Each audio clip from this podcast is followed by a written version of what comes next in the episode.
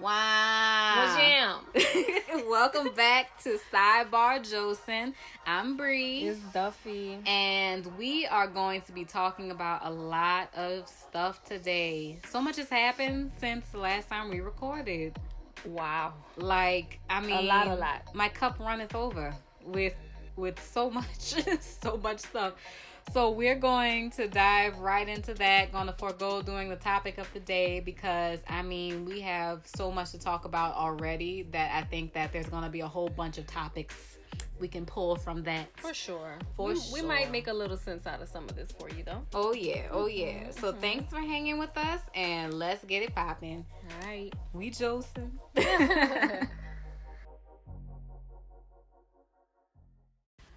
So... oh my goodness, where to begin? There's a lot to talk about. So the best place to begin is with Aretha's funeral. Her what now? Funeral. Oh God. Okay. So yeah, now why don't we just go back from like oldest to the newest stuff?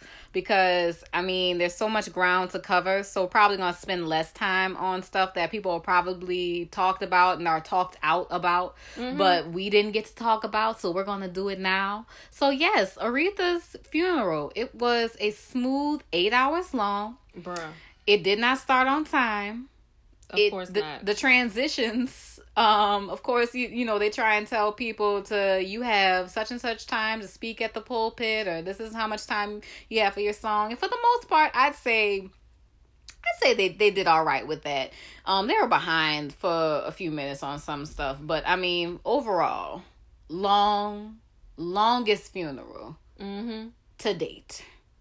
Is it really? Probably not. I mean, longest funeral service. Because, you know, some people, they have, like, the viewing one day. Yes. Then they have, like, a memoriam. Then they have, like... I'm not talking about it, like, actually, like, over the course of a few days. But as far as, like, in one day, in one sitting. Imagine if you went to someone's funeral and you were told beforehand, make sure that you bring snacks. Because we're going to be here like it's a regular work day. Right. So... but yeah, I think the service itself was beautiful, with the exception of a few things. There were a couple of things that were going on that was very interesting at this funeral. So let's talk about the good parts first, and then let's get into the trash. Let's talk about my favorite part of having a person who, like, either they were brought up maybe in the... Civil rights era, maybe they were an adult during that era or before. Okay. When our elders pass on, of course they have these great older choirs. Yes. Singing like them old spirituals. Yes. And I feel like with those choirs, they didn't necessarily require you to actually have vocals. All you had to have was the spirit. You just had to have the Holy Spirit running in and up and through and out, because he speaks through you. You can be someone who can't really sing, but just put you together with a whole bunch of other people who can hold the note, and it sounds beautiful. Like, there's plenty of choirs like that. Everybody is not a Yolanda Adams, right? You know, like, everybody isn't Donnie McClurkin, so... everybody can't take the lead. Yeah, but I mean... but nonetheless... they sang the choir was great. And my favorite part, how you can identify this kind of choir, is the shakiness in the voice. Are you talking about the... There's a term for that. Is there? The vibrato. Yes. Like, there's lots of... like... and yeah. And we... the more your voice shakes, the more I believe that you mean it. Yes. It reminds me of my grandmother's church. Oh, yeah? Yes. My grandfather used to sing like that, too. Her church was Zion Second Baptist. Ooh, that is such a Baptist church name. Yes. And my grandmother was in the choir, so that touched my heart about the funeral. God bless our elders who are still out here singing these, like, old hymns that have been passed down to them. Yes, I hope that someone is really taking notes and is not letting this bit of spiritual history and culture... we can't let it fade out. It's so meaningful. It got them through the toughest times, you know? Like, they really held on to church and things, and the songs and the sermons and everything that got them over some stuff that we can't even imagine in those particular times. So yeah, no, that right. I think the choir did an awesome job. Who was your favorite performer during the? I'll tell you what. I didn't really enjoy the selections, but we're talking about what we liked. Okay. Yeah, yeah. The selection, there were two people who really sang to me, like who were really in the moment and were singing for Aretha. Mm-hmm. And that always touches me at funerals. Okay. So it was Al and Smokey. Yeah? Wait, no, it wasn't Al. Sorry, not Al. It was Smokey. Okay. And Ronald Isley. I about to say, who is Al? I was tripping. Who is Al? It was Smokey and Ronald Isley, because both of them were singing from the heart. They were singing from. They were in a moment. They were really reliving some moments with Aretha when they were singing, and you could just feel it. Okay. Yeah, no, they were actually people who had a very personal connection to her. Yes, exactly. And so they were singing from a place that was like way more meaningful. Deep. It wasn't just singing. But I'm singing to you. Like I'm singing for my friend. No, I get that. Yes. And not only that, Smokey Robinson, this song, he also sang it in The Temptations movie. That's where I know it from. Okay. And if you don't know, The Temptations movie is my favorite movie. Ain't nobody coming to see you, Otis. Right, exactly. So when he was like, I miss you, I was like, oh my God. And I cried. But that's okay. Okay. Well, yours. So Yolanda Adams always sends me, like, I mean, she just, something about her voice just wakes something up in me. When I was anticipating when she was about to hit them Lazaruses. Like, when she was about to, like, when she sings, I mean, I pay attention. So, I always enjoy Yolanda Adams, and I've got to see her sing live, and I mean, my goodness. So, she was great for me. I loved that performance. And also, you know, shout out to Paul Morton. Mm-hmm. And so he killed it. Yeah, no, that was Bishop Paul Lesmore, and he definitely, like, that whole just thing, it came together. It was beautiful. My other two is a toss up between Fantasia and Shaka Khan, because I love them both. I think you know what? I'm gonna give it to Fantasia, because Fantasia, when she kicks off them shoes, baby, woo! She is ready. She is about to. It is like she is trying to grab some energy up from the ground when she takes those shoes off. She is about to sing you under the pew, like you about to be laid out, just ready for the Lord to come up and scoop you in His chariot. Like I always wonder though how healthy that is for her voice. What to do those, like? Cause all right, you know what? Sometimes that it's I like to call it, like, it's like a beautiful hollering. Like they holler. Beautiful hollering. Like they will holler, but it's in such a way that it is like musically just music to my ears. Like it is coming from I'm singing for the Lord right now, and I just want you to feel just how much He has done for me, and you gonna hear it in this way that I am shredding my vocal cords. Shredding my vocal cords. Exactly. Strain. Ooh, yes. Because you know, I was like, that hurts me. You know what too? I almost forgot, and I can't believe how I almost forgot, but the Clark Sisters. Yeah. It's not a Clark Sisters performance unless they do about 15 different kinds of runs. Yes, there you have particularly Karen. Karen is the queen of runs. I will definitely give her that. And they did some runs too. Ooh, they be running. But yeah, they ran. The music, it was good. Even Ariana Grande, she did like a really good job. We was talking about last time how my honey does not enunciate. And I said it right this time. So pronunciate was a mistake. It was a mistake. But she has a lovely voice. But let's use this as a good segue into the trash. You can't tell me that this man, what is his name? Charles H. Ellis III. Bishop Bartholomew. Bartholomew. I put that in there. Girl. But you can't tell me that he didn't know that his hand was on her breast. Because let me tell you something about the female anatomy. You know what a titty is. Titties feel different than anything else that you can touch. If you under any woman's armpit, you know the next thing further up is her breast. Even my fat that's on my stomach right here, it don't feel like this titty. It don't feel like titty meat. So you can't tell me that you... Like, he knew. And the people who were defending him and saying, oh, well, it was a mistake.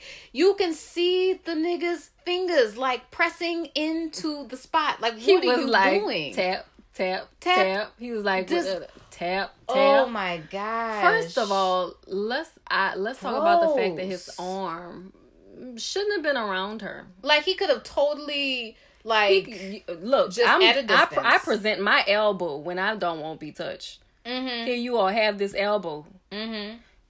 I don't see what was the reason of him even if he thought his hand was around her waist. Why? Being gross. Exactly. That is it. Exactly. He had no other purpose. Other than, and then to say, oh, I thought you was your last name. I thought you were an item on the Taco Bell menu. Like, girl, ignorance. What is going on? We'll talk more about this sheer ignorance. Oh, but my gosh! Yes. Yeah, I mean, shout out to a dude. He's kind of like, he's a comedian, but he's also a really good rapper. As of right now, he's known for his voiceovers on Instagram. His name is Street Talk. You can follow him, Street_Talk. He's hilarious. Mm-hmm. But basically, he did a voiceover of this situation, and he was acting like he was the preacher and saying how he was saying very sexually explicit stuff. So if you get offended easily, don't go follow him. But it's hilarious. He was saying exactly what everyone was thinking about this man's kind of lusting over Ariana Grande at that moment. Like, it was just disgusting. It was gross. I hated it. Every time I see the video, it makes me super cringe. Uncomfortable.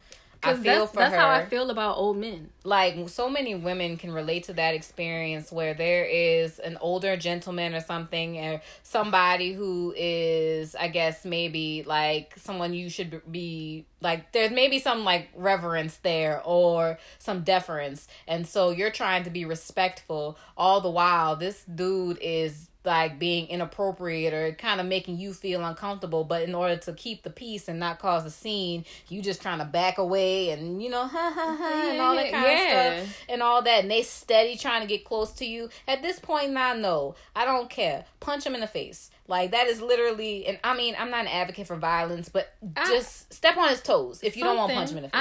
I mean, I can see how that kind of situation can catch you off guard. But ladies, there's a way to have a man not touch you. Well, and I think we just, it's a shame that you have to like be conscientious of it and actually like think that this might happen. But when someone comes in and they look like they want to be closer to me than I would like, I always turn the body and give a hand. Yeah, but I mean, even if you, because like, I think too, we have to be so careful when we're like telling women how to avoid situations. Cause I'm not saying blame them. Oh yeah, no, I'm not saying that you're blaming them, but I'm saying like it's so sad that it's like this is how you avoid getting felt up on, or this is what you should do, because no one is bothering to tell the nasty nigga over here how to practice restraint. I think someone should tell the nasty nigga how to practice restraint. If not you. Yeah, like just... I'm always doing it. I'm just... You're old enough. Yes, father. Yeah. Yes, uncle. Uncle. Sir. Don't make me put you in a nursing home. Like, it's you are just old enough to be my granddad. It's just gross. No, sir. So, yeah, no, that dude was totally out of line. Yeah, but still, like, when it comes to my body, that's for young dudes as well. So, I'm not just saying older men. Men in general, when it comes to people having access to my body, I am very assertive in terms of placing my body in a position that shows you that you will not touch me. Yeah, like, just, I mean, and for men, if we have any guys listening to this, keep your motherfucking hands to yourself. If you see that consent has not been given, if you're seeing the body language is telling you to back the fuck up, And for him to say, oh, I gotta give you a hug. Well, why? See, all right, we spending too much time on this because I guess I'm getting angry. I gotta give you a hug. So, but some people were saying, let me say this. Some people were saying that her outfit was a little revealing. What are your thoughts on, should she have been a little bit more modest at the funeral? So, you're going to have to explain to me what is the funeral. But, I think that as far as where she was, I would have said, yeah, longer skirt would have been appropriate. And what made me, would feel like this is okay to say about certain things, I think about the time when I went to a mosque. Mm-hmm. In our first year of our program, we were doing a cultural excursion, and a classmate and I went to a mosque. And sure, we're not Muslim, however, we wanted to respect that space. And so guess what we did? We took off our shoes and we wore scarves on our heads. Yeah. And so told that, hey, you know what? You don't even have to worry about that. You don't have to wear a scarf on your head. And I was like, oh, okay, cool. But I went in with the idea that I'm not sure, but I want to learn, or I want to, so respect the space. So sometimes it's okay to be like, you know what, dude, just for in so here. What you're saying is that in the church, there's a culture of modesty. Yeah. And so just to honor that space, because that's the way they practice for, I think wearing a longer skirt's not too much to ask. I would have said, hey sis, maybe give it 4 more inches. And I think that would have been fine. Yeah, because we can talk about in our New Orleans churches, probably churches across the United States, everywhere. Women with the club dresses at the... Sure, they got plenty of people who wake up and put on the same body con they wore. The body con. It happens, but snatched I think too, at the church. This is not just women should this, that, and the third. I think that as far as the length of her skirt, yeah, sure, just wear something longer. But this also is not... women need to dress a certain way because men can't handle themselves. Check yourself at the door, sir. Mm-hmm. Check yourself, because I think it gets blurry. I think the line gets blurry. This is shit. This could be our topic of the day next week. We can dive into that. But what about the eulogy? The eulogy was trash. I don't remember it. It was given by Jasper Williams Jr. and it was just a patriarchal, misogynistic, anti-black pile of raccoon dung. It was just a mess.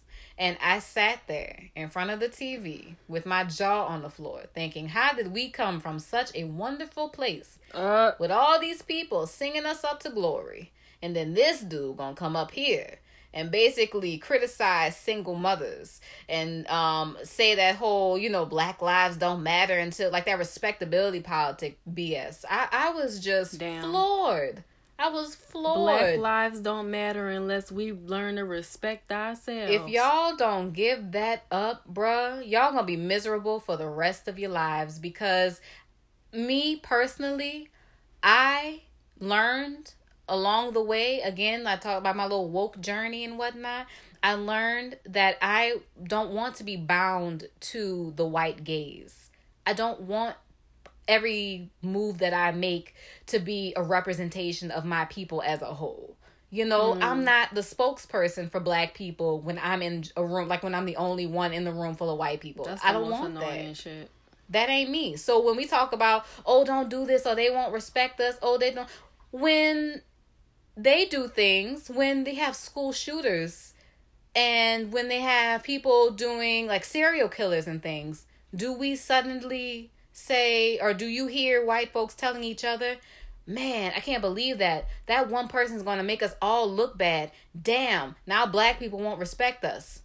Right. Now, see, you see how silly that sounds? But that people of color think about that all the time. That's always an issue for people of color. It's internalized anti-blackness, and it literally is something we have to rewire in ourselves. Yeah.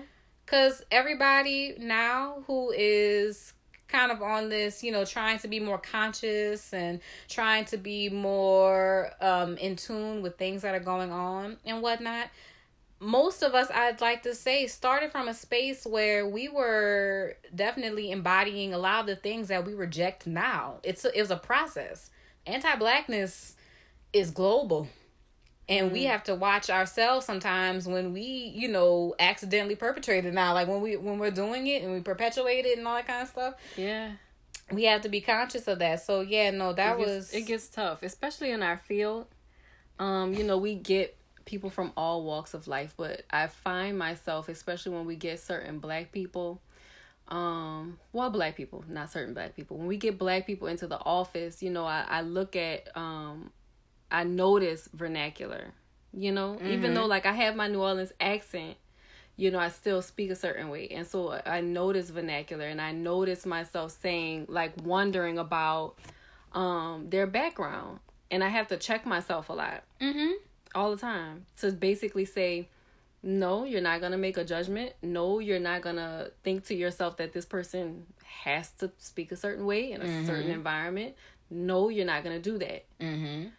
I mean, that is definitely something that we have to be very conscious of as we just go forward, because we've been taught that everything about blackness is wrong or backwards or problematic, mm-hmm. all sorts of things. And even still to this day, because we're going to talk about Nikki and Cardi. Mm-hmm. We're going to get there. We will get there. But just to kind of briefly touch upon it really quickly, a lot of people, of course, are thinking, oh my gosh, how you acting up in front of all these white people at these white people nice fancy party and these white people nice fancy dress. Right. And it's like, and someone said that, people love hood aesthetic. They love everything about the hood until, like, it's like real hood shit.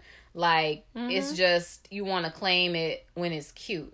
And mm-hmm. that doesn't make you any better than other people who want to claim pieces of blackness for the simple fact that it looks cool right now until it's like some real shit. Yeah. But, And one of my sorors said this really cool thing as well, too, which it's like, it's not just suburban black people or middle class black people who internalize anti-black kind of ideas and respectability. It's also people who are from the hood who internalize anti-blackness and respectability, because, you yeah. know, they'll be like, oh, I'm not like the rest of them hood niggas. I'm not I. But you know, you live down the street from the trap, you know, like, but you want to separate yourself from it. My mom grew up in the projects, right? Mm-hmm. Which means that my mom's mother raised them in the projects. And so did my mother's mother. You know, they all grew up in the Calio. Mm-hmm. My great-grandmother had, 10, 12 kids, something like that. And when my mom started growing up, my grandmother separated herself from a lot of her sisters and brothers and a lot of my mom's cousins, mm-hmm. because of who they were, quote unquote, mm-hmm. as if she had not grown up in the projects. Right. And my grandmother can relate to that in a way, too, where it was just her whole drive was to make sure that, you know, her family was going to have it different. Mm-hmm. My grandfather as well, they worked their asses off to make sure that they got us into a certain neighborhood, certain space, allowed us to be able to go to this, that, and the third and whatnot, because they wanted to, you know, separate from that. And there's times too where you just catch it. Like it just slip out some shit, and I'll just be like, oh, Grandma, no. But, you know, and I love her to death. That's my girl, and I fight the world behind her. But, mm-hmm. it, you know, like, again, that's stuff that was taught. That's stuff that's passed down. Yeah. And we have to do the work to get people to reject that. Yeah. Because otherwise, it just keeps, you know, it's a vicious cycle. And I don't want that for my kids.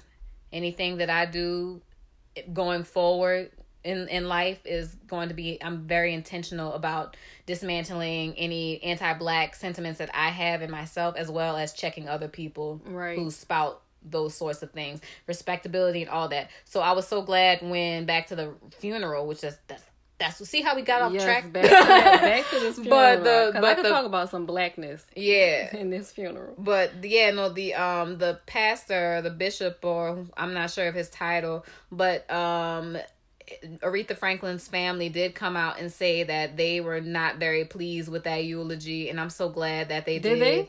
They did because he did a press conference like I think maybe a day after, and he was basically doubling down because the word had obviously gotten back to him that eulogy was not really well received by the public, and he's just, you know, standing in that message. And I'm so glad too that kind of, you know, kind of juiced up the dialogue that's already been happening, which sidebar, hey. A lot of the things that we say, like starting a dialogue, a lot of these conversations have been happening. It's just different things that happen that kind of bring it back up again or further conversation. Right. So most times stuff that's happening, like if people try to, you know, like I want to start a dialogue, nigga, it's been started. Welcome to the party. But anyway, so yeah, like the whole conversation about why millennials and generation Z, that's the people behind us, why they aren't really interested in church anymore. Why are people falling off? Why don't they go back? And a lot of it had to do with the rhetoric that was coming out of that eulogy. And it said, I reject that entirely. I don't do that. I don't. And me personally, I struggle with that too, with certain things about, you know, patriarchy and all that. Like it's, the older I get, the further away I get from a lot of patriarchal ideas that, you know, that were taught to me in church and at home and things like that. And so, like, when I get married, I want to keep my last name. I don't want to change it. Oh, I definitely we will have doctorates, and black men got that. Oh, yeah, sure. So, like, I'm keeping it. I'm keeping it. It's for sure. For sure. Dr. B and Dr. B. But... Wow. So, oh my gosh. But oh Lord. So what else do we have? One more thing about blackness. Yeah. Michael Eric Dyson. Oh, he's my favorite walking dictionary. Author, writer, professor, master academic, of vocabulary, recording the funeral from the pulpit. Well, he was recording. He had his phone up, recording. They told the funeral. They from so the my pulpit. Mom told me that they made an announcement that if your cell phone was seen, they would escort you out. And I saw a couple of cell phones, and I'm like, I guess they couldn't really hold that rule down because they'd be especially when you're on the pulpit. Who was gonna come? They gonna rush the pulpit and drag him off. But I didn't know he was a preacher, though. That's one thing I didn't know. Wait, who? Michael. It said Michael Eric Dyson is a preacher. Since when? I don't know, girl. Oh, but it really it explains a lot about, like, when he talks about black culture and we talks about certain social politic topics, how he speaks like a preacher. Okay, so he's a good orator.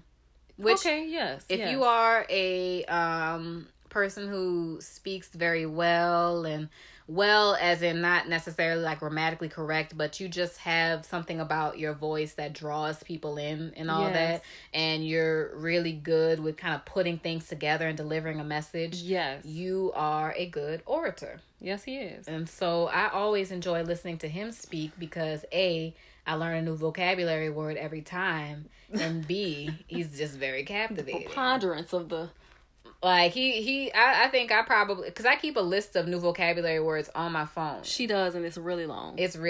I'm like, my gosh. And I haven't used them all yet in like my regular day-to-day conversations, but I love adding new words. So, oh yeah, Michael Eric Dyson is like the king of really fancy words. Yes. He's the SAT. He was up there on that pulpit, nigga down, with his phone up. And people were upset about it. Shame on him. Shame. But why don't we go ahead and take a break, and then we're going to come back and cover everything else, because we spent this whole first 30 minutes on Aretha and this funeral. But we got sidetracked. We did. But at the same time, there's only one last point I want to make before we move on. And it is that the minister, Farrakhan, was there, and he was enjoying every bit of it. And so, in appreciation of blackness, I want everybody to understand that as African Americans, we share history, we share culture, no matter the directions that we go. Okay? I was just tickled by his facial expressions the whole time. He just seemed so cheesed. He was having a great time. He was enjoying it. He was happy to be in that church. I'll tell you that. Somebody said that he was a few minutes away from being saved, but the service lasted too long. He lost. Jesus was right there on his shoulder, and even Jesus was like, "I'm tired, man. I'm out of here." Yeah, Lord, I got other stuff to do. We share a common history and background, and that's something that we need to assure that we don't forget. Cool.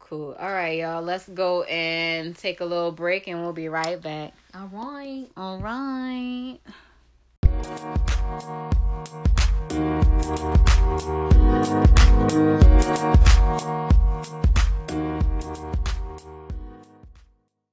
Okay, so now that we have lubricated our palates, because we did a lot of talking. Throats was getting pretty dry, so parched.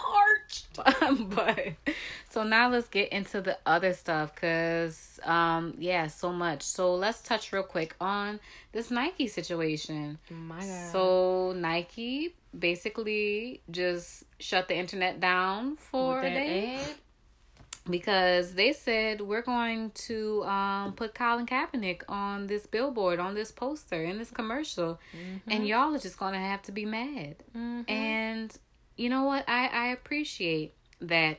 And so, but before we get all like into people burning their sneakers and shit, that dumbass shit. This is one of those things that's always like a conflict with me with consciousness and whatnot, because of just you always have to be aware of everything that's going on around you. So while in the midst of all the excitement of Nike supporting Colin Kaepernick, of Nike using him as the face of this campaign, yes, there is still the issue of course, this is a very capitalist move. Because, talk about knowledge and awareness. Nike knows their demographic, and their demographic is typically younger people, young people who love like sports and, who gonna support the LeBron shoes and the Jordans and all that kind of stuff. That's right. This isn't the first time that they've made a move like this before. They know that putting Colin as the face of Nike right now protects them. It is definitely a good financial move. Okay, yes, so let's acknowledge that. When I say protects their financial interests, for sure. I mean, and not that Nike was ever suffering, and not that Nike will ever suffer. I mean, Nike has contracts with hundreds of different schools, whether it be universities or high schools, those like top tier high schools. Yeah. I mean, hell, when I played soccer in Gardendale, Alabama, we had all Nike gear. Our socks were Nike, our shorts were Nike, our jerseys were Nike, our bags were Nike. Like we had Nike everything. So like Nike is covered. And their stock actually jumped. Like it went down after the first day, but jumped, I think, 31% since all of this has gone down. So, that's what I'm saying. Gains are gains and losses are losses. So yeah, no, they're always going to be well and protected, but this was a very strategic move. And so I get that, but I'm still kind of like kikiing because it's making so many racist people mad. So sure, it was definitely, we definitely gonna get the black dollar now, or not even just the black dollar, like because I mean it was never an issue of them not having our money. Nike definitely has a contract with the NFL. Yeah, and it's important to consider that for Nike is financially secure. That contract, they renewed it right before they announced the campaign. Yes, and so while at the same time, there's also an understanding that there is a lot of controversy between. There's a lot of controversy in the NFL that is political as it relates to people's rights, and so to have that contract might compromise some of their other interest. And so then to have both contracts with Colin Kaepernick as well as the NFL Oh yeah, double up. Exactly. Double up. So yeah, no, every business move is done with the intentions of making more profit. It's, I get it. But like I said, I still got immense amounts of joy from watching a man set his shoes on fire that he bought while they were still on his feet. That made me giggle. I cannot. And I can't take away the joy that I felt in that moment. I know that sounds really dark and macabre, but it was funny. So anything that upsets people who support Donald Trump, racist, all that jazz, gives me joy. So I get that. And also there's the issue with Nike and how their products are made. Are they still made in sweatshops? Are they still properly paying the workers who make the gear that we wear? And that is still an issue. Right. So I think that it's just like a matter of, sure, get your laughs, get your giggles in. But quite honestly, be aware. It's a capitalism issue. Yeah. Don't know about this stuff, but also it's okay that you're kikiing right now. Like get your laughs in. Get your giggles. Don't let that necessarily take it away. Just be conscious of it and move forward accordingly. Mm-hmm. Because there'll be some super woke folks who are just here to just shit on all of your happiness right now with this stuff. And I'm definitely not trying to be that person. I just want it to be where it's just like, there's no shame in really kind of enjoying this moment right now. Because it's dope as fuck to be able to say that y'all tried it, but bitch. Yes, because you thought at the end of the day, whether this is like a financial business move or not for Nike, they are still behind Colin a very Kaepernick. Important message. Yeah, like the message still stands there, and to put yourself behind that, you could have chosen to not do it, and you did. But again, demographics. Where are the young people? Where are the black people? Where do we stand on these issues? Right. And so to be silent on it could have been more of a financial risk than to be behind him. Right. So I totally think that this Nike move, which was really cool, and I'm not gonna lie, once Kaepernick's line comes out, I will probably be purchasing a hoodie or a jersey. Not? For sure. Whatever. How else do you show support of someone? Yeah, no, I would love to have a Kaepernick jersey. Yeah. But not his old jersey. I want whatever new Nike shit they got coming out. But I hope it's real fly, because I would like something. You were like, we can match. We should shop match. Something. And then we'll have a whole bunch of cognitive dissonance about where this came from. So exactly. Oh, we can never win. We can never sleep. And I bought it because we needed to support Colin Kaepernick. Oh gosh. But all right. So yeah, no, I think that's really dope, and Colin Kaepernick for life. Also, while we are talking about purchasing Nike stuff and purchasing Nike stock and all that kind of stuff, why not also support his organization? He met his $1 million promise, or where he was going to donate $1 million to different organizations. He met that, and I think it would be totally dope if we were to match that. We can do that. We can do that in a day, in a week. I think that would be incredible, because that money is getting poured back into the organizations that matter. So he's not just the face of this ad or the kneeling or anything like that. He really walks the walk. It Bravo. Ain't just talk. So if we can also stand behind him and support him in his efforts of doing the work in the communities where a lot of this police violence occurs. The work. We should have the work awards. Yeah, but we should also have a segment. We're gonna do that one day. That's gonna be another topic as well, with where do I fit in the movement? Because if you're not protesting, or if you're not working in a certain organization, or if you're not, I think that's some with a lot of people. There's some kind of conflict and guilt and where do I fit and what if I'm not doing enough? Am I, you know, like, we're going to talk about all that. We should have a guest for that. If you just vote. Yeah, like that kind of stuff. We're gonna flesh out. We shouldn't. I know exactly who we're gonna invite. We're gonna reach out to her. But anyway, look at us. We're having a meeting in the middle of this turned into a meeting. Excuse us. Okay, but so yeah, Nike. That's pretty dope. Bobby Brown had a 2-part. Bobby, I love you. I love you, Bobby. Bobby Brown had his biopic air on BET on last week. I thoroughly enjoyed it. It was in 2 parts. Can I tell you how I watched it? Did you watch it backwards? Like, I did watch part 2 and part 1. Yes, I did watch it backwards. Okay, but how did you watch it? On Facebook Live. Ooh, I love us for real. That was so much fun. Because you know somebody was sitting in their mama house with their phone propped up in front of the TV. Baby, and they was cracking jokes. All my cousins who don't have cable, bitch, you not missing this. That's what she said, too. She said, this is for my people. Yeah.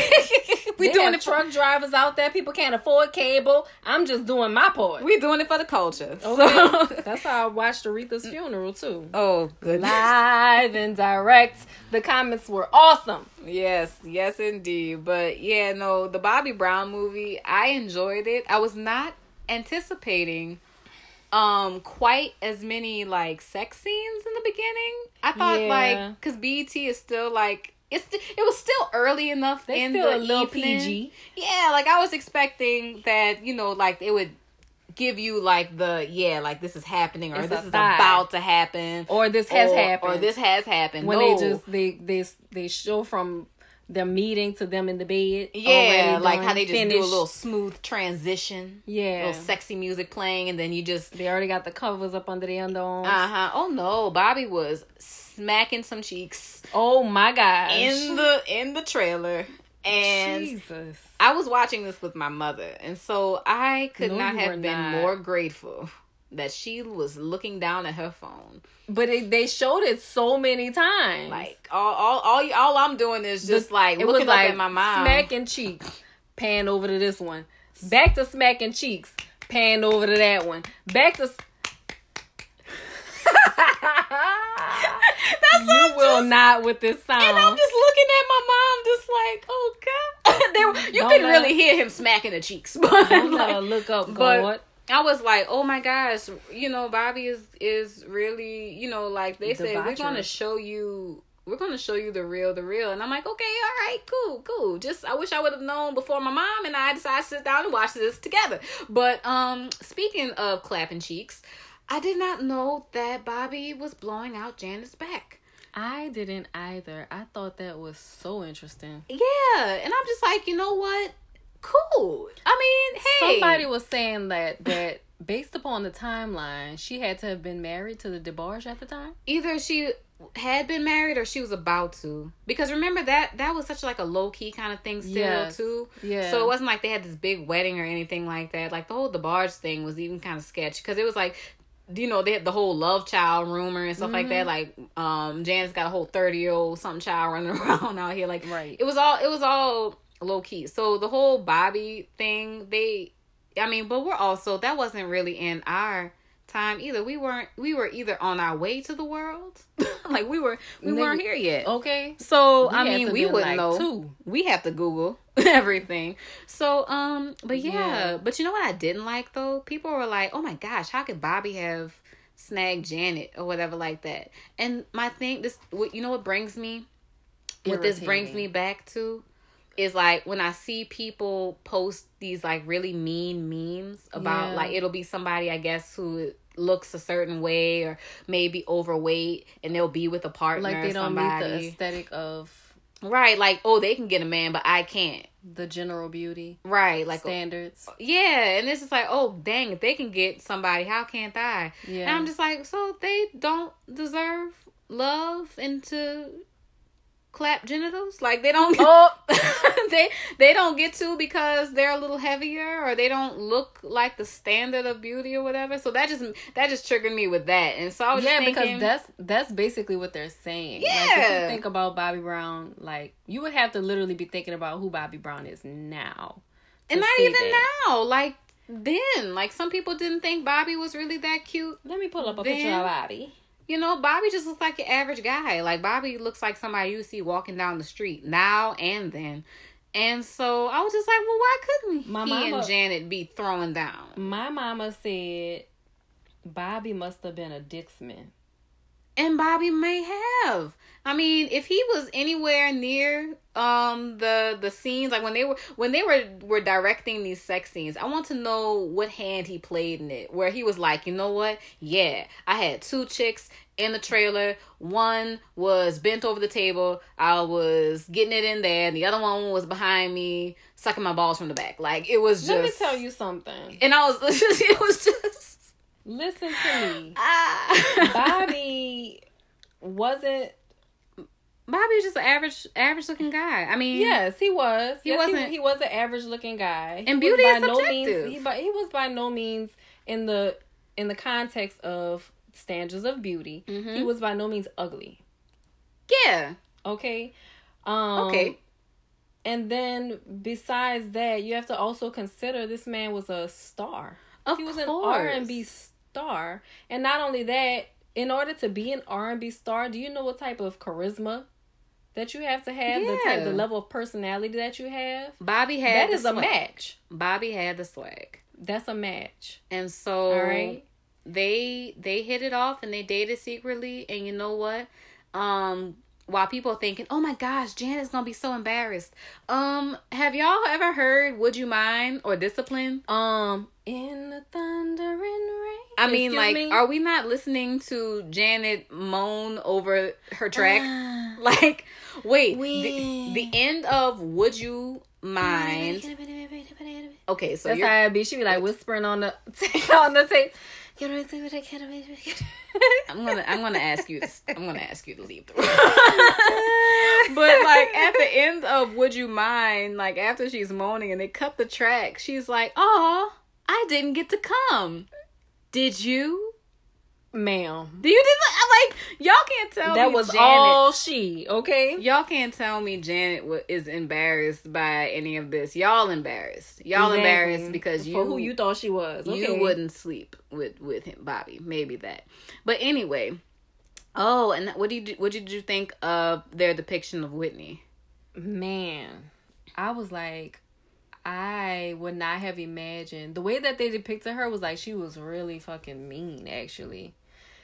Yeah, Whitney's documentary, the one that was in the movie theater. Yeah, which I didn't see. It was really good, and it revealed a lot, and we got to see a lot more of Whitney's personality. And so some of those parts in the movie, it was like, okay, yeah, that kind of lines up, I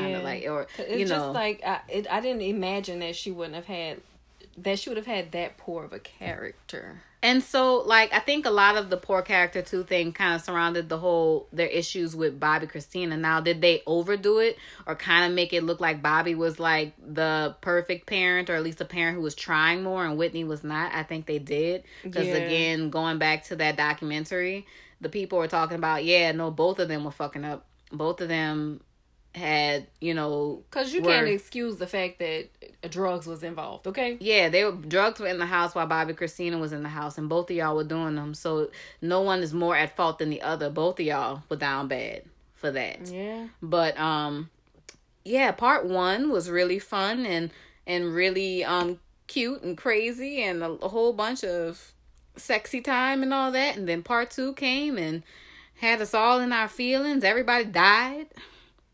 And then, oh gosh, the whole funeral thing when Bobby Brown's mother passed away and they had Whitney singing at the funeral, someone dug up the footage of Whitney Houston, like, singing at his... Seriously? So that scene where Whitney was singing at the funeral, somebody said, hold my beer. Pause. And found the footage. Somebody has, you know, was filming it on their cell phone. Show me that after we finish. I'm gonna run that by you. Run me that. Cause I was like, oh, y'all did, and oh goodness. And then when they did the scene from the reality show, bruh, they did perfect. Kicks. They must have watched that several times and got that so right. So, man, during that reality show, they was out of control. Yeah, I mean. You know, rest in peace, Bobby Christina. Rest in peace, Whitney. Rest in peace, Nikki. Bobby Brown credits his new wife with helping him get his life together. They dedicated a lot of time in that movie to her. But I guess Bobby was like, you know what? We don't talk about my current wife enough. We're always talking about me and Whitney. But I also have a new person in my life who... I think is really important. So can we talk about her? And we dedicated a smooth, I think, 30 minutes or so, like that last part, to Alicia, I think her name is. But you know what I mean, hey, if she was the one who kind of grabbed him up out of the rubble and helped him put his life together, more power to her. I know that can be such a demanding role when you're dealing with somebody who's gone through so much and has so much baggage, and you choose to ride or die and stand by them in that. More power to you, sis. Because a lot of people can't say that they would. So, and he seems really happy. And he has two beautiful little kids with her as well. Very good. I'm happy he's in a better space. But yeah, no, that movie was... It was wild. It was wild, but also I would like to say that BET, I don't know what's going on over there. I don't know if you guys are kind of strapped financially or whatever the case may be. But the 15 different commercials in between the movie... Yes. I can't take it anymore. It's everything that y'all have got to have at least 5 commercials in between it. So something that would have only been 2 hours lasts 4 hours because of all the ads. Bruh. Do we need somebody to sponsor y'all? Like, can we do something that cuts down the ads on BET? Because that is a deterrent. If I can't watch Baby Boy without having to be kind of just bombarded with commercials about McDonald's and everything else in between, I mean, come on. And also, stop running shit 3 times in a row in a day. We should work at BET. Well, girl, what we gonna do over there? We gonna help them get it together, because I want BET to prosper. Because right now, they're on a good roll with the biopic and with you know, they did really well with the New Edition movie. They're doing well with the Bobby Brown movie, to my knowledge. But a lot of BET's programming, like, it could be so much better. BET could be everything and more than what we would even ask for. But I don't know who's at the top making the decisions about... Hey, you know what? We gonna run the Browns for 7 hours straight on Sunday. Like, y'all can't come up with a good TV show to put in there. Come on now. We got too many talented people out here that can make it work. I really don't know how TV works. I'm gonna look into it so I can speak more on this. Okay. We'll see what BET really needs to be doing over here. Gotcha. And how they get to be in this position that they in. They definitely do have new management. One thing I did want to ask really quickly, Bobby Brown, last couple of things. Did you find that the actors for the Bobby Brown biopic in comparison to the Whitney biopic were better? Which Whitney biopic? The Whitney story. Which Whitney story? You just said Whitney had a story. It was a literal biography. Oh, I didn't see it. Okay, never mind. No, what did you think about the acting then? Oh, the acting? No, I think everybody did a good job. Yeah. I love, I forgot, I think it's Gabrielle. But I forgot her last name, but she was on The Game. She was the one who got, I forgot her name, but she was on The Game, and she was the one who got pregnant by Derwin. Okay. Oh, yes. Yes. Mm-hmm. We should know her name, but we should don't know her name, but I love That's her. Trash. She's beautiful. We're trash. So, right, last thing. Nikki and Cardi. Wait, before we go there, you have to give me a moment. Okay. What? A second. A second with what? Who directed the Bobby Brown biopic? I don't know. Kill Adrian Scott. He's from New Orleans. Okay. Thank you, ma'am. All right. Got to shout out our city where we can. Shout him out. He is the brother of Christian Scott, who is a famous trumpeter. He's a famous musician here. Oh, so. Neat. There you go. Little factoids. I got to shout out New Orleans where I can, of course. All right, moving on. Nikki and Cardi. Cardi B is the real deal, like, trill ass bitch. Like, when she says she's, like, going to fight you on sight really means on sight. Like, she don't care where she is. Yeah. She was in this party. What was it? It was Harper's Bazaar's Icons party. And while Christina Aguilera is upstairs performing Fighter, her song Fighter, and somebody pointed this out, like, so while Christina Aguilera is up there singing Fighter, Cardi is really downstairs trying to fight. So basically, this is a story that I seem to have gotten from all this. Someone made a comment in regards to Cardi B's motherhood. I think the comment was, or what happened was, it was on Twitter. Mm-hmm. Kodak Black recently got out of prison. She said, "Welcome home, Kodak Black." Someone retweeted her retweet with a comment along the lines of, "How could you be welcoming, like, a rapist home?" Which Kodak Black, I think he is total trash. And that's why he is been tied up in some litigation, among other things. And so apparently Nicki Minaj liked that tweet, and then things spiraled out of control. Can we really expect for Cardi B to have been up to date on why this man went to jail in the first place? Fucking right. I mean, she's on Instagram and Twitter and all that almost as much as we are.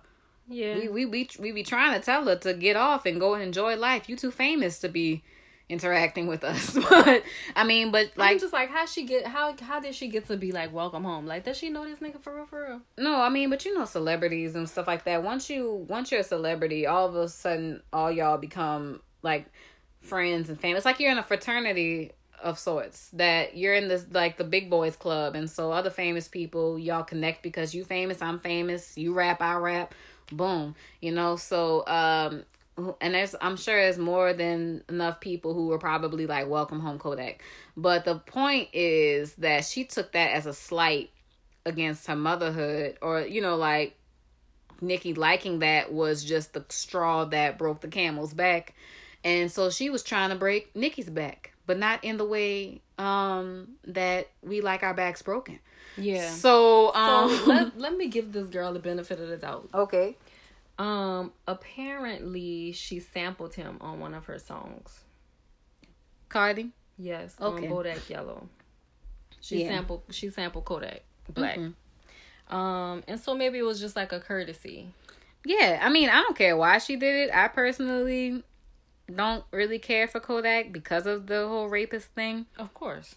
So, yeah, I mean, I just... All I know is that there's been tension between she and Nikki. At first, it seemed like that was stuff that fans were talking about and they really didn't care about each other. But then over time, it became like a real deal, like, oh, there might actually be some beef. And then it all boiled over at this party where the story is, because you see the video, but we don't see what where it really began. What and where... All I know is that people are saying that Ra Ali, who is, I guess, Nicki Minaj's friend, but if I'm not mistaken, when I was watching Love and Hip Hop, she was Remy Ma's best friend, and they were planning her wedding together. But they did have a fight, though. I thought they recovered from that, did they not? They couldn't have. You can't be close to one and then... But, yeah, no, apparently Ra Ali is a part of Nicki Minaj's security. Yeah, she's a traitor. You literally would be a traitor if you did that. Yeah, no, I mean, like, that's just bummy. Like, that's just, I don't know. I don't like that. Is that thirsty?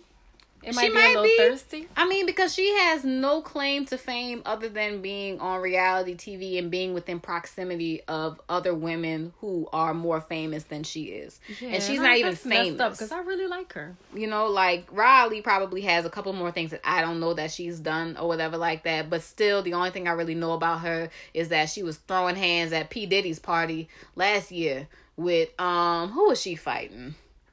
Girl, I can't even remember who it was, but she was trying to fight then too. But anyway, she's a fighter. Yeah, no, street fighters. Ah, my God. But she was instigating this apparently, and the next thing you know, Nikki Minaj is pressed up against the wall behind security. Cardi is trying to get at her. Cardi's shoe goes flying. She's like, "Bitch, come here," and Nikki Minaj is like, "No, I'm gonna stay right here." And it was a mess. Poor Cardi had a lump the size of a golf ball on her eyebrow. And see, this is why I can't. But you know who caused it though? Apparently, the security, right? The security. They apparently there was a plan in place that if Cardi B were to approach her, they would already kind of have they have what they're gonna do in place. And Cardi got close, and a security guard and got bumped on her damn head, bopped in the eyebrow, I guess, and everything just went to shit from that point. So a lot of people are just like, "Oh my gosh, why would you do that there?" And there's a place and a time, while other people are like, "On site is on site," and I said that. You know, I said what I said. So. Bruh. I mean, there's this, like I mentioned earlier in our last segment, there's this really interesting conversation going on around, like, y'all love hood people only during this and that, but y'all don't really love hood people. And it goes back to... Because guess what? People really would have loved to imagine that all that fighting that Cardi B was doing on that reality TV show was scripted. People would love to believe that all of that stuff is scripted, like Jerry Springer. Well, no, it is scripted. All of it is scripted, except like, so what they do, like with the reality shows, like with Love and Hip Hop, is that they instigate those fights. Exactly. Yeah. And so that's what I mean by that. When you go on Jerry Springer and stuff, yeah, those all fights aren't real. Yeah, but no, like they really be like throwing bows on a lot of these reality shows, yeah. But it's the producers, they be fighting, like the behind the scenes people that push them to do that. Right. And so what I'm saying is people expect that she's really maybe not like that for real in real life, but it's like, no, she pops off for real. Who thought that she didn't? Most people that I've encountered have always thought that Cardi B is really a hood chick, like straight up. But I think some people really like to believe that a lot of that was for TV. Yeah, no, I've definitely believed that was like she meant it when she said that I'm really a regular schmegula chick from the Bronx. Like her videos beforehand, before she became famous, it's just like, yep, she is the exact same person. Nothing has changed. So this fight though, it wasn't really much of a fight. It was more trying to get a fight started. And it never popped off. And I know a lot of people were saying, oh goodness, like this looks bad and blah, blah, blah. Which my opinion is that I wouldn't have fought her there. Because you didn't get to fight. I wouldn't have fought her there because I'm in this beautiful gown. And you can't fight. Like that's my thing. And I mean, can't fight. You can't really fight there like that. There's so much. So you get yourself all riled up. So much security. To go sit down with your knot on your head and pick up your ice pack and you just hold it. The police are there. That's all you can do at that point, and have a drink. Like, it wasn't, I don't know how, I mean, and then it was in the moment. So you can't really, but me personally, I'm not going to fight anybody unless I'm in danger or unless, you know, like I'm definitely self-defense. Fighting behind my mama, my little brother, my father, like my future offspring who are not here yet. I would like to think that I'm not a fighter. Yeah, like I'm chill. It takes a lot to get me to a point where I want to put hands on you. Extreme anger. Like, you can say anything. You can't really faze me. You know, like, you can try it and all that. Except there's this one, like, so, like, when I say, like, I fight for my mom, there was one time that I got in a fight when I was, like, 13. And these people were making fun of how I talked. Uh-huh. And they were just saying, you know, you talk like a white girl and blah, blah, blah. A couple of black chicks. And I was just like, I heard that before. Can't really, you know, like, phase me there. And then as we were kind of walking away, because it was myself and two other people, because we had gone to the park to go and look for something that one of the girls had lost, or whatever, because we were there earlier. And so we're walking away, and then the girl says something about my mom, and God only knows what she said, but all of the formalities and grammatical correctness left my body, and I said, "Come say it to my face."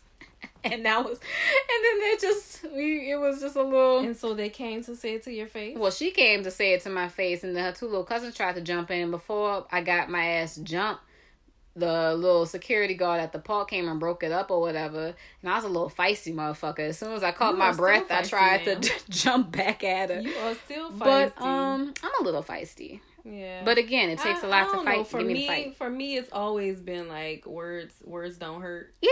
You know? Yeah. But if you hit me, I'm ready. Which if you haven't, which I'm probably going to show like it. That, but it's what? Like I'm almost uncontrollable a little bit when I get hit.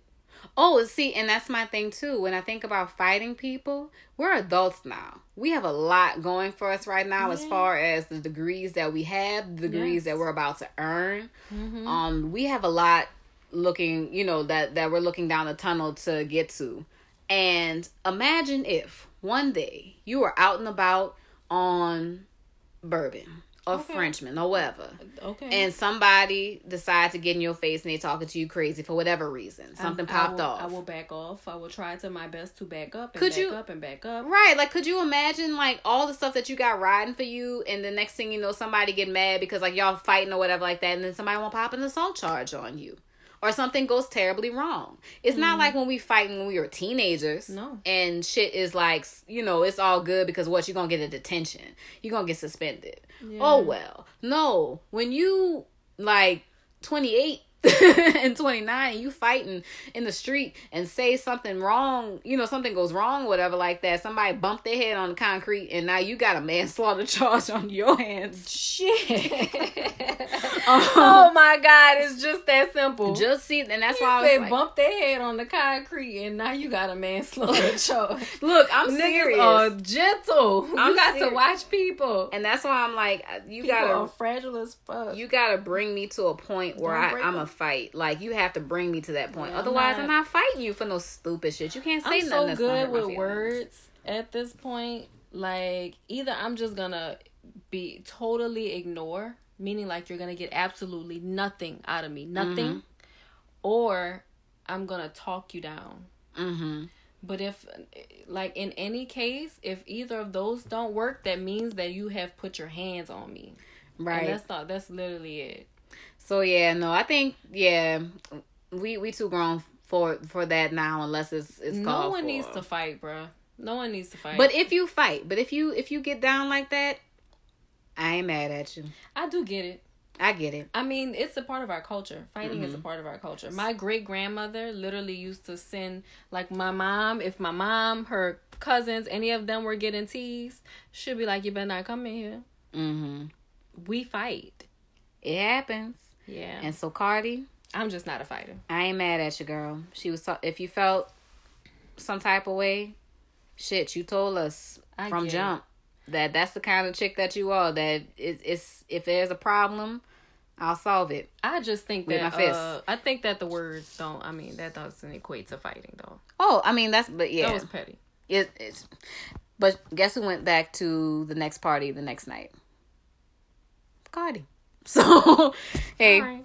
But all right, y'all, we have been talking for a long time. This episode is definitely gone over. So, last but not least, you know, rest in peace to Mac Miller. Rest in peace. And stop blaming Ariana Grande for his untimely death. Yeah, you can't blame your happiness on someone else. You can't place your happiness within someone else. So don't be trash and leave her alone. But also, you know, this is a good time to... And when you're struggling... Yeah, talk to people about struggles like that. Seek help. Mm-hmm. All right, y'all. We are out of here. Thanks for hanging with us. We was Josin. Later.